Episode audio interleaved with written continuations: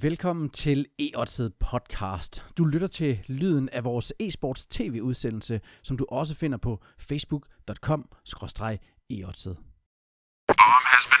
Så du ikke gruppespillet til Majoren, så kommer den her på 60 sekunder. Der var masser af underdogs, der klarede sig godt. Et af dem var ikke Nip. Forrest han havde faktisk sin dårligste rating i en turnering nogensinde i hele hans karriere.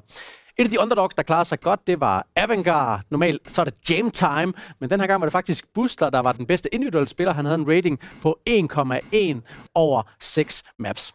Til danskerne, så har vi Astralis og North. Astralis videre, North ikke videre. De havde det super svært, da de var low seed, selvom Kærby faktisk spillede godt, og måske havde hans bedste turnering overhovedet i 2019. Dansk Astralis havde rigtig meget slinger i valsen. De tabte blandt andet 2-0 til NRG.